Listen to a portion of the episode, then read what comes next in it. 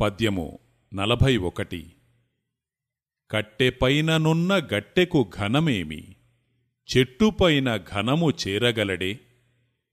కట్టె చెట్టు రెండు గలసె దైవంబులో విశ్వదాభిరామ వినురవేమ భావము క్రింది కట్టెకు ఎంత విలువ ఉన్నదో పైకట్టెకు కూడా అంతే విలువ ఉన్నది.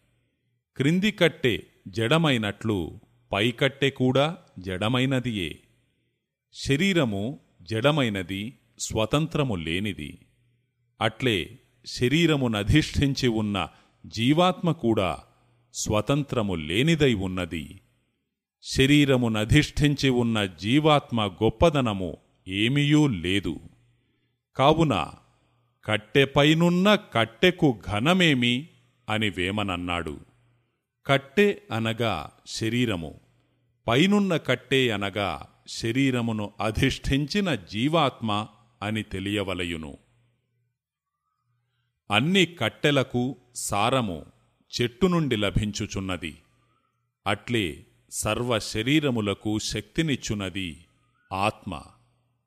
చెట్టుపైన ఘనము చేరగలడే అనుట శరీరములకాధారమైన ఆత్మను చేరగలడే అని అర్థము. జీవాత్మ ఆత్మను చేరి కొంతకాలముండగా కర్మంతా నశించిన వెనుక జీవాత్మ ఆత్మలు రెండు పరమాత్మయందైక్యమైపోవును. అందువలన కట్టే చెట్టు రెండూ కలసే దైవంబులో అన్నారు. శరీరముననున్న జీవాత్మ ఆత్మను తెలియనిది ప్రయోజనము లేదు. శరీరమునకున్న విలువయే ఆత్మను చేరని జీవాత్మకు ఉండును.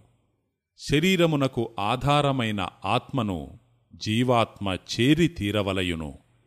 అట్లు జీవాత్మ ఆత్మలు కలిసి ఉండగా ఒకనాటికి పరమాత్మ ప్రాప్తి లభించునని వేమన పద్యము యొక్క సారాంశమని తెలియవలయును.